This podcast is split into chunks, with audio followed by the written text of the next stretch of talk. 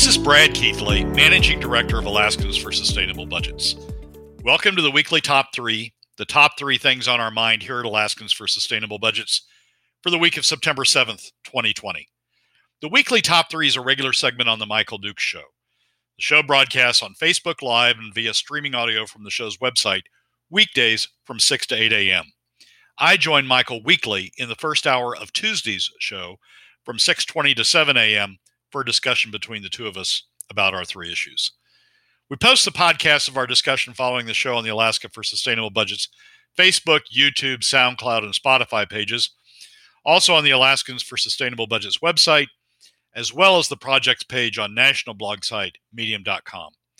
You can find past episodes of the weekly top three also at the same locations. Keep in mind that in addition to these podcasts, during the week, you also can follow and participate in the discussion with us of these and other issues affecting Alaska's fiscal and economic condition by following us on the Alaska for Sustainable Budgets Facebook page and through our posts on Twitter. This week, our top three issues are these. First, why oil's new, quote, competitive analysis, close quote, of Prop 1 dodges key points. Second, we discuss why both no on one and yes on one are misleading in their ads. And third, the problematic 2019 Buckeye report resurfaces with the same exact problems it had before. And now, let's join Michael. Let's start off with number one. Oil has done a competitive analysis of the uh, Proposition One, which of course is the oil tax, and Commonwealth North had uh, had a, uh, a, slideshow presentation on it and everything else. Let's uh, let's talk about it. Well, last week uh, on Wednesday, Commonwealth North hosted an online uh, event, and the and the video and the PowerPoint presentation is up on Commonwealth North's website for for those who are interested in diving down into it. Uh, the title was Alaska's Competitiveness in Global Oil and Gas Markets, and it was a presentation by uh, uh, an analyst at IHS Markit. uh, used to be CERA, Cambridge Energy Research Associates, um, that was that was looking at Alaska's position in the in the in the world and how Alaska and how uh, Prop One would would affect that. Um, it was. It, it, I don't think it proved what uh, what what oil wanted it uh, to prove. Um, it, it, it showed that that certainly that Prop One increases uh, costs to Alaska, and in a in a and in a static world where no one else is increasing or decreasing, uh, it moves Alaska's competitive position uh, down some. Uh, you would, ex- I mean, you would expect that if you increase costs on on one uh, factor and you don't do anything else to any of the other factors, uh, then the fact the the the category that you've increased the cost on is to is to change relative to everybody else. It did it did show that, uh, but but here's what it really didn't do. Um, it divided the world. It divided the North Slope rather um, into two categories. One it called greenfield uh, uh, uh developments, and the other brownfield developments. And this is a common term uh, in, uh, in in the real estate industry. Greenfield means uh, development in an area that hasn't been developed before. Right. Brownfield means uh, uh, development in an area that's already developed, uh, and you're just doing additional incremental things um, in that area. And so it divided the world into greenfield and and and or divided the ANS into greenfield and brownfield, and focused on the impact of Prop One. Uh, said it was going to focus on the impact of Prop One on those two areas. They're both they're both significant in Alaska. Uh, greenfield, we do have greenfield developments. We have the Willow development, Conoco's Willow development, out of the NPRA, and we have uh, uh, uh, uh Oil Search's uh, Pikka development on state lands. we also have brownfield developments. We have Prudhoe and, and Kuparuk and and and other areas that have already been developed that that will the Prop One would uh, affect the costs on, uh, and uh, and it you know so so both of those both of those categories are relevant. But when they but when they looked at each category, they they sort of they sort of came to conclusions that I don't think are really helpful to the to the no on one side. with with respect to greenfield developments, uh, they looked at they chose they chose the size of these greenfield developments they were going to look at, and they looked at a 500 million barrel uh, new greenfield development and analyze the effect of Prop One on on that development. And what they showed, uh, and again, Prop One doesn't apply. The tax rates in Prop One don't apply until you get to a certain size, certain level of production, both historic uh, production as well as as well as ongoing production. And and what they showed was Prop One wouldn't apply to greenfield developments, uh, the the representative size development that they used, until the 18th year uh, of development. It showed a production curve that went from year one, uh, production comes online, to year 27, uh, when production uh, declines to the point that uh, presumably uh, the field is is being is nearing shut in. And they showed that Prop One doesn't apply until the 18th year. Well, anybody who believes that that the Prop One that the oil tax regime we passed with Prop One is going to still apply 18 years from now, uh, I think is really not followed Alaska's history very well. We'll probably go through two or three more oil tax changes before we get to the 18th year.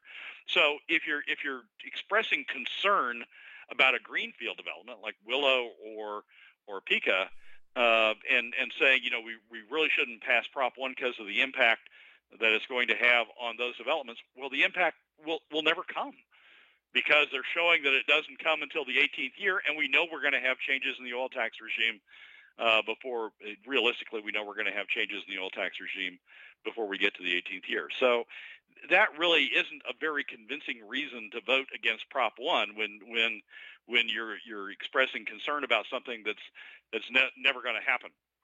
Right. On the on, on the brownfield side, uh, Prudhoe, Kuparuk, uh, and the others, they never really analyze that. I mean, they they they they say that it will increase costs, and yes, Prop One will increase costs, but they don't really show what that's going to do to investment levels. They show that it's going to increase costs relative to a static world where not, nothing else is changing. Yes, that changes Alaska's competitive position, but it doesn't. Re- but they never really analyze what that does to to investment decisions.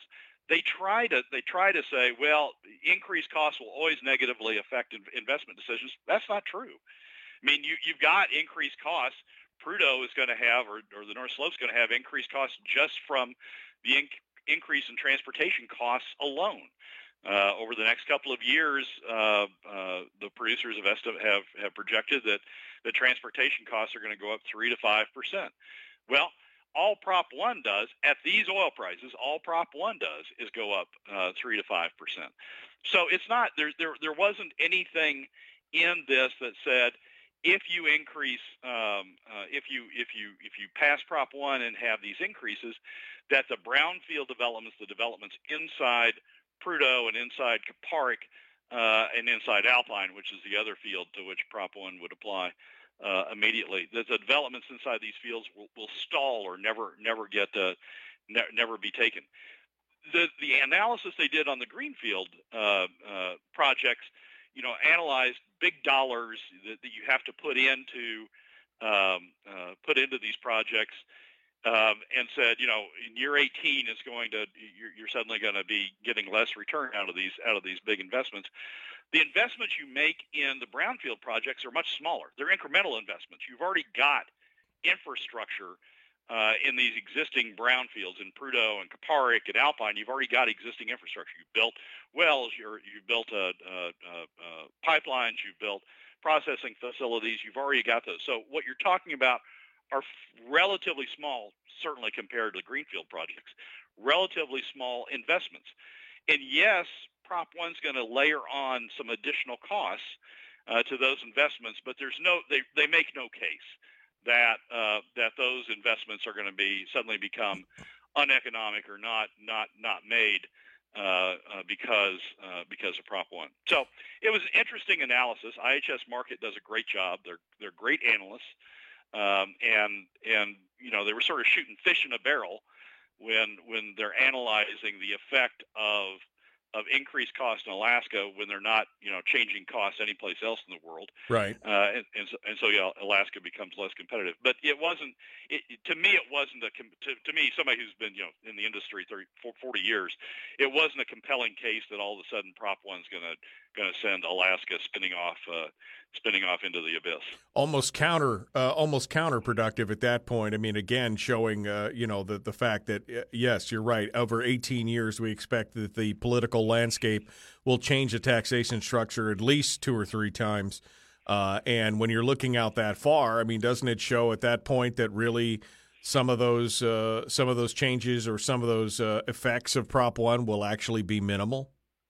Yeah, it, I, I mean, it, 18 years when you're doing a net present value on a new project, the 18th year really is is sort of beyond uh, uh, beyond significance. I mean, focus on that for a second. 18 years, we're saying by in 2038 it's going to start having an adverse impact. Well, 2038 is a long way a long way out there. Not only is the not only is the tax regime going to change uh, a couple at least a couple of times before uh, 2038, but other costs are going to change, and other people in the world uh, other other uh, regions in the world are going to do different things. It's just not. Um, it, it, it, it's just not a compelling case that that Prop One is going to spin Alaska off into a off into a, um, uh, a, a, a, a, situation where these investments aren't going to be made. And, and just for clarification, I mean, you have made the point that yes, that all all of these levers, no matter which lever you pull, is going to have an impact uh, in the future. Now, whether Prop 1, uh, whether it passes or fails, there's going to be an impact. If it passes, there will be an impact on oil investment uh, down the road in the future. But if it doesn't pass, then again, we have a larger hole to fill uh, this $2 billion deficit with. And so there'll be other levers that, again, that will have to be thrown on that. They'll have the revenue will have to be generated from someplace else. So, I mean, really, it is a situation where something has to be done. You're trying to pick the least impactful of all the choices out there. Yeah, exactly. And and the question, I mean, we'll, we'll sort of get to this in the in the second segment, but the question that Prop One really raises is, should oil be part of the solution to our fiscal situation? I mean, oil essentially, by opposing Prop One, is trying to take a pass. They're trying to say, no, whatever we're contributing now is enough. We're not going to contribute anymore uh, uh, sort of exempt us from from from being part of the solution to the to the to the situation. And you know, as we talked last week, if you pass Prop One, it can be amended. It can be amended at any time. That's, that's what the Constitution says. So you can, if if if you have some rough edges on Prop One that that truly are affecting near-term investment, and truly are is uh, going to cause problems uh, uh, for investors in Alaska, uh, then then you can change those. You can you can file those off. But you have you have oil at least participating in the in the in the in, in making a contribution to the to the fiscal situation we face. So it's um I mean, this was sort of billed as this is where oil's going to kill Prop One. This, you know, the competitive analysis is where oil's going to kill Prop One, and it just didn't. Uh, right. And and and now we, you know, okay, so yes, it's going to increase costs a little bit. Um, when you assume a static world, yes, Alaska is going to look a little bit world, uh, worse. Uh, but you know, is is is that so big a thing that uh, that we shouldn't make oil part of the have them part of the solution? Uh, and the answer is no. I don't think this analysis said oil shouldn't be part of the solution. Joseph says in the chat room, which I had to chuckle about because I think that's the way a lot of people feel. He said, uh, I'll be living in my Savannah, Georgia house in 2038. I don't care what they do. And uh, I think that's the way a lot of people feel at some point. I mean, I think that there are a lot of people in this state today who aren't planning on staying in the state uh, long term. And they're like, yeah, I mean, it, there's a short term versus long term scenario. 2038, that's a long time to try and plan out, especially on something as volatile as oil. Well, and oil and, and, and the oil industry really, when when when the oil industry does the economics, um, they're realistic. They're not they're not mechanistic. They don't say, oh, Prop 1 passes, and so it's still going to apply in 2038, and we're going to do our economics uh, based upon Prop 1 applying in 2038. They, they just don't do it that way. I mean, they're, they're realistic. They try to realistically evaluate where um, uh, the, the uh, uh, industry's headed, where the fiscal situation's headed, what might happen uh, with uh, development costs, what might happen to demand. uh, oil demand in the world, might what might happen to oil prices uh, uh, in the world. And and I one thing about one thing about oil companies, Alaska, when they look at when they look at projects, fiscal terms are always are always you know viewed as as as something that's going to evolve and something's going to change. You make sort of a guess at where you think it's going to go. And basically, basically, what's happened over over time is yes, Alaska has pushed uh, for fairly rigid fiscal terms out of the oil companies, but when push has come to shove, like 2014, when push has come to shove, uh, and it looks like those fiscal terms might actually adversely affect uh, development and, and investment, Alaska's moderated those terms and pulled back uh, and tried to tried to find a place which uh, where uh, you continue to have good terms for, for oil investment.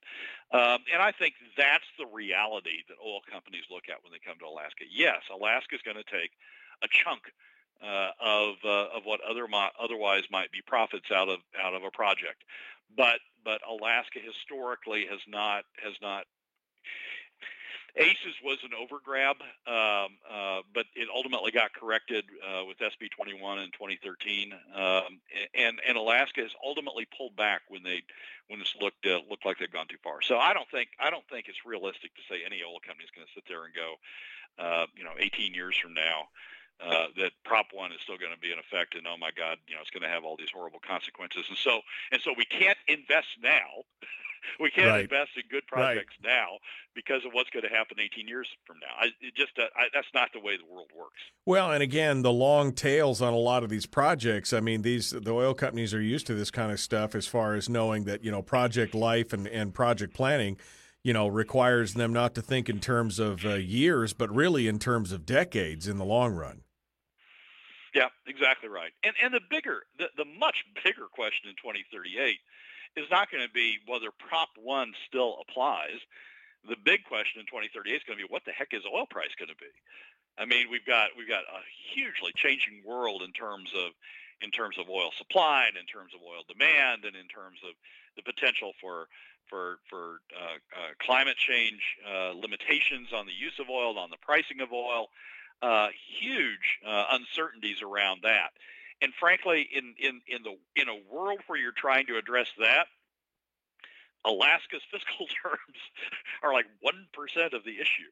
Right. Uh, you're, you're you're not sitting there going, oh my God, I can't invest in this project because in year 18, a, a Prop One's going to you know kick in on this project and all of a sudden take a take a chunk out of my profits. It's going to be what the heck's oil price going to be? Right. In 2038. Right. Kevin in the chat room says, what is the overstatement of yes on one? I've got about uh, 90 seconds here. Well, that's that's what we're going to do in the next segment. I mean, don't don't uh, uh, uh, we don't want to take too much of the fun away, but, right. but basically, basically the overstatement is that uh, uh, yes on one is saying we're going to get a billion dollars or more out of the oil industry. That's that's at, at, the oil prices we're at and projected to stay at. That's just not true. Right, and and they admit that uh, when we had the the uh, yes on one folks on the program here uh, last week, they admit that those numbers, uh, you know, were you know were very optimistic to begin with, and that was before oil prices plunged right into the toilet. So. yeah, I think that's going to be the bigger question here as we move forward. We're moving on to number two of our weekly top three, uh, talking about how the yes on one and the no on one are all misleading. There's something, somebody, the points are being missed here. What is the overstatement on each of these? Brad Keithley continues his analysis right now. Good morning, Brad. Good morning, Michael. So, no on one is is really um, painting a horrific picture of, uh, of, of what's going to happen to Alaska and what's going to happen to the industry uh, if uh, if Proposition One passes. The current uh, version uh, has a, a, mother and her family out playing in the yard and sort of talking about how she's concerned about the future and concerned about her kids, and that if uh, if if Proposition One passes, then then uh, the implied message is their future is uh, is going to be horrible and and uh, and there's not going to be jobs and there's not going to be opportunities uh, for the kids uh, in the uh, uh in in the in Alaska, and that's just as as we were just talking about with the with the competitive analysis. That's just that's just a huge overstatement.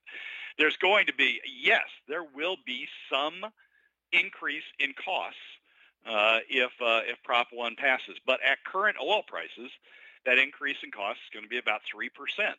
Uh, in overall costs, about the same as what transportation costs, increase in transportation costs, uh, are projected by the industry to be uh, over the next two years.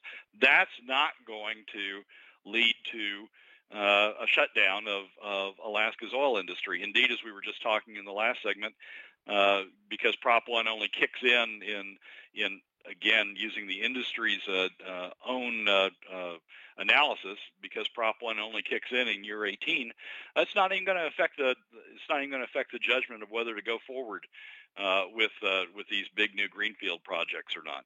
And again, I mean, there's no evidence that the competitive analysis really doesn't provide any evidence that it's going to materially de- detract from investment in the brownfields in, in, in Prudhoe and Kuparuk. So anytime, anytime you have an increase in cost, anytime you have a tax, people will wave their arms and say, "Oh, it's going to have all of these horrible, horrible consequences." But I, but the, but the, the no on one uh, uh, ads uh, I think are, are, are way overstating uh, the case. There's a second no on one ad that's running right now uh, that goes through, you know, that that uh, it, it the the backers of, of Yes on One are these horrible people who are trying to shut down uh, development in Alaska and trying to do all these bad things to Alaska. Uh, but when you parse through that ad, what they're talking about isn't the Yes on One supporters. Uh, the yes on yes on one is financed almost entirely by Alaskans. They're talking about one of the um, uh, uh, uh, nonprofits in Alaska who's endorsed or who has who has uh, supported Yes on One, not not the Yes on One supporters themselves, but who's endorsed the Yes on One supporters, and those are people are that that side group is is supported by out of state dollars, and that side group is trying to trying to do bad things to Alaska uh, development, but that's not the yes on one group. It's one of one of the side groups. It's the same thing as if the as if you know the yes on one people ran an ad that said uh, Americans for Prosperity, uh, which is a Koch funded operation. Americans Pros- for Prosperities, funded from the outside. They're doing they're they're they're trying to you know just rape and pillage Alaska uh, and uh, and and that's a reason to vote yes on one. Well, that has nothing to do with who the no on one group is. So it's these ads are really they're they're hype, hyping um, uh, the uh, the the issues or hyping uh, the things they're attacking out of out of all context. The yes on one people are doing doing some of the same things. I mean, the yes on one people are essentially saying. Um, uh, yes on one is is important because it's going to help. It's going to it's going to fill the budget hole we have past yes on one and and all sorts of uh, and, and, we take the pressure off the budget. Uh, they talk about a billion dollars that yes on one would raise uh, a billion dollars. Well, it won't. It raises about 250 million dollars uh, at current at current oil prices. And even if oil prices go up some, it doesn't it doesn't come anywhere near a billion dollars until uh, until way down uh, until much higher prices and way down the line. Um, so it's the, the yes on one people are hyping the the effect also. What yet what Proposition One really does when you when you cut through all of the all of the stuff that's uh, going on that people are trying to hype out of it, what what Proposition One really does is say oil is going to be part of the fiscal solution. We're gonna we're gonna have we're gonna pass a proposition. We're gonna have a, a change in the oil taxes that's going to result in some increased uh, revenues uh, from oil. It makes oil part of the discussion. And when we get into the next session and when we finally, now that we've run out of savings, when we finally have to come to grips with what our with what our fiscal situation is, oil's going to have to be at the table. I think that's a great thing. I think uh, part of the problem is oil's not uh, uh, done a lot to push back on spending, uh, uh, uh state spending. oil has sort of stayed out of the of, of how we raise revenue inside the state. Um, and I think getting oil to the table and, and having oil having a stake in the game of reducing spending, make having them be part of the process to try to reduce spending, I think that's I think that's a very good thing. And and as as we discussed in the last segment, uh, I don't think it's coming at great cost to oil, and I don't think it's coming at great cost to uh, Alaska Oil Development to pass Prop One and have them have them at the table. So uh, all of these ads are painting such a bleak picture or such a huge, great picture. In the in the case of Yes One, none of that's true. You, you cut you cut through to cut through all the fluff and get down to the, the nut of it, uh, and we're going to have a small incremental, relatively small incremental uh, increase in revenues coming from oil as a result of Prop One, and we're going to make them part of the conversation about how we uh, how we solve our overall uh, financial picture when we get to the next legislature. So the typical campaign of extremes uh, is what it is. You know, boiling things down to worst case scenarios, and of course, we it's our job as uh, voters and as Alaskans to uh, uh, you know will will will it's our job to kind of again cut down through the fluff as you say and get down into it so both sides uh, misleading. Uh, we have to find so, the truth is somewhere in the middle on that. So it is and, and I think we need to take the next couple of months um, September and October as we as we head toward the November ballot to keep talking about what's really at stake here as opposed to the the exaggerations uh, on both sides so that at least people listening to this show or listening to the podcast later understand sort of the core issue of what's of what's coming out of Prop One as opposed to the exaggerated claims of either side. Ken asks, how much, if anything, will it cost to implement Prop One if it passes? Do you you have any analysis on that? Oh, it's going to be minimal. We already have Prop One just really changes the tax rates um, and the tax structure of of both uh, the gross tax that we already have in place. It changes it from 4% to 10% at, at, at low oil prices. And it really just changes the way you do the, the, the profits tax, the net profits tax we have. Um, so it's, it's going to be a very minimal, uh, a very minimal cost. Larry asks, uh, define just how the oil industry is going to help steer, quote unquote, the spending part of what Alaskan spends. That comment is about a mile over my head, he says lobbyists. Lo- lobbyists. lobbyists and advertising money. I mean, so you the oil industry lobbyists really haven't taken on costs. They really haven't taken on what it costs to run the Alaska government and helped and helped look for um, uh, look for look for ways to lower it.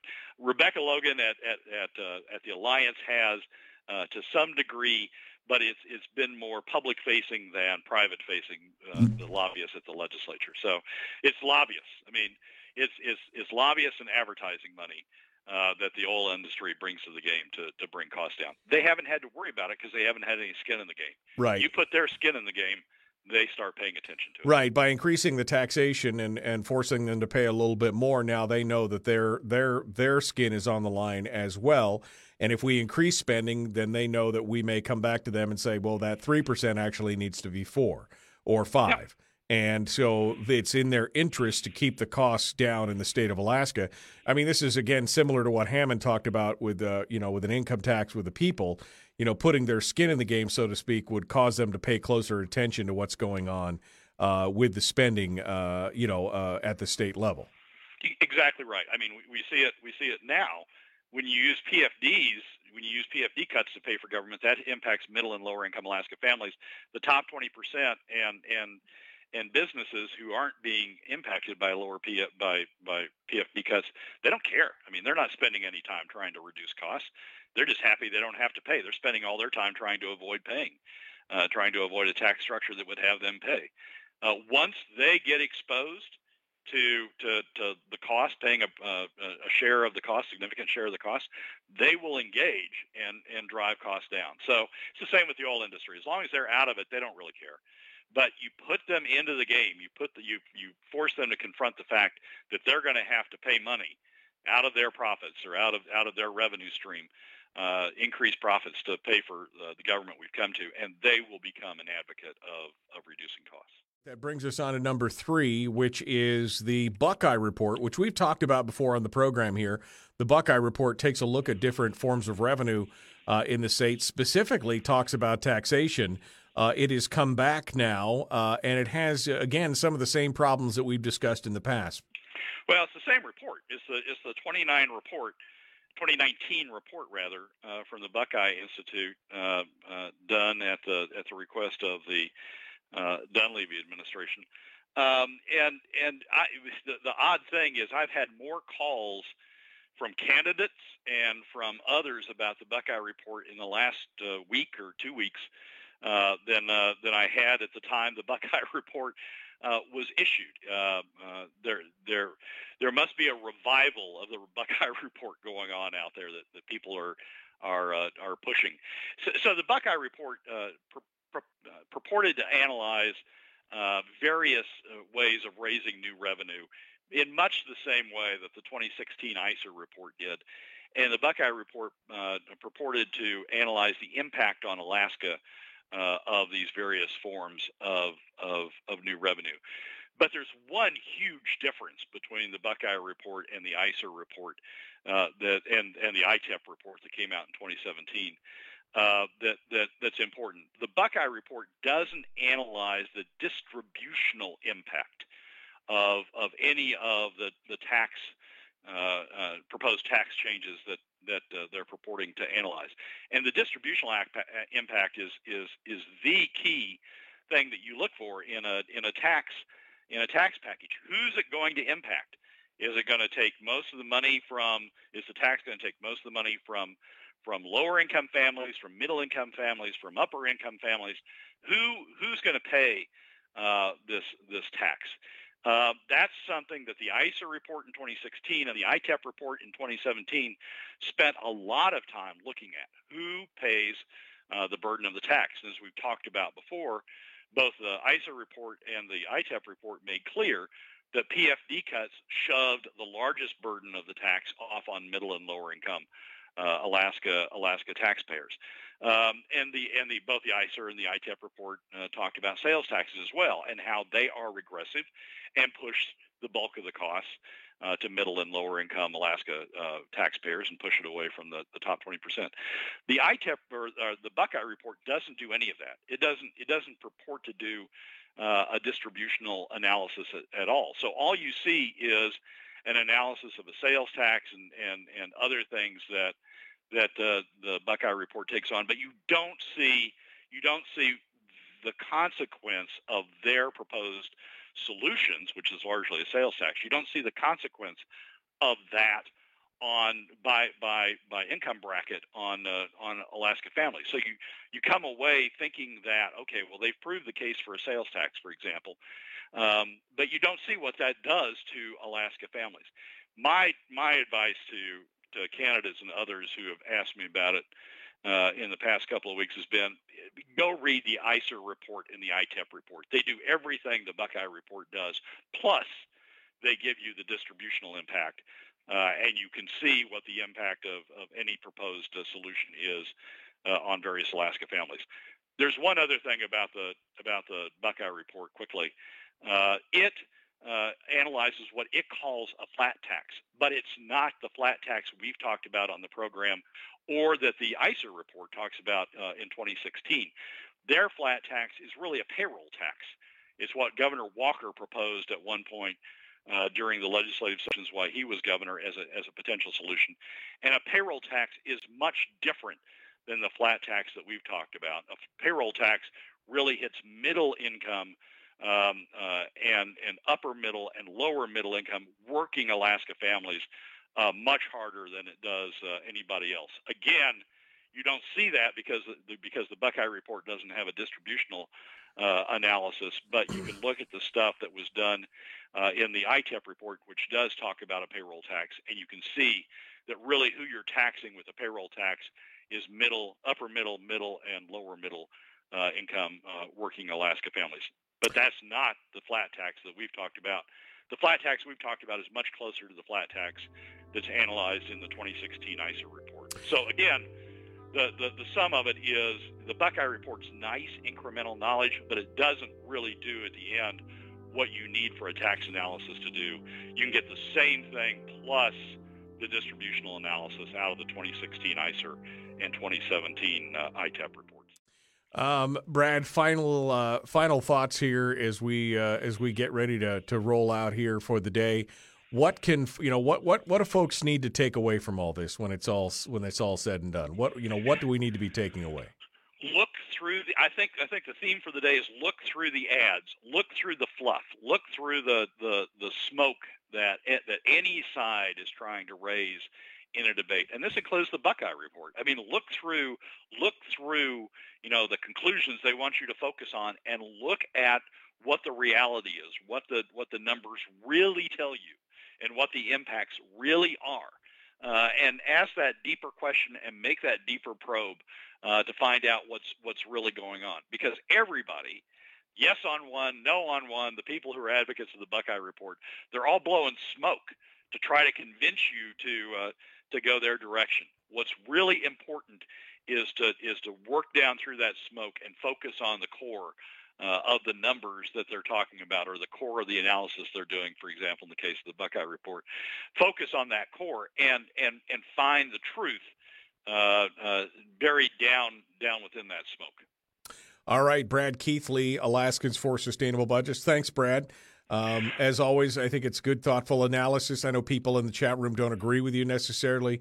As I've said, I haven't necessarily decided which direction I'm going on Prop 1, but I'm definitely leaning in the yes direction at this point uh, simply because, uh, like you said, I mean, they've got to come to the table and it's going to engage them in a way that they've never been engaged uh, recently for sure. So, uh, Michael, as always, thanks for having me. Pre- appreciate you coming on board. Thank you, my friend, for being part of it today. Well, that's a wrap for another week's edition of the weekly top three from Alaskans for Sustainable Budgets. Thank you again for joining us. Remember that you can find past episodes on our YouTube, SoundCloud, and Spotify pages, and keep track of us during the week on Facebook and Twitter. This has been Brad Keithley, Managing Director of Alaskans for Sustainable Budgets. We look forward to you joining us again next week on the Weekly Top 3.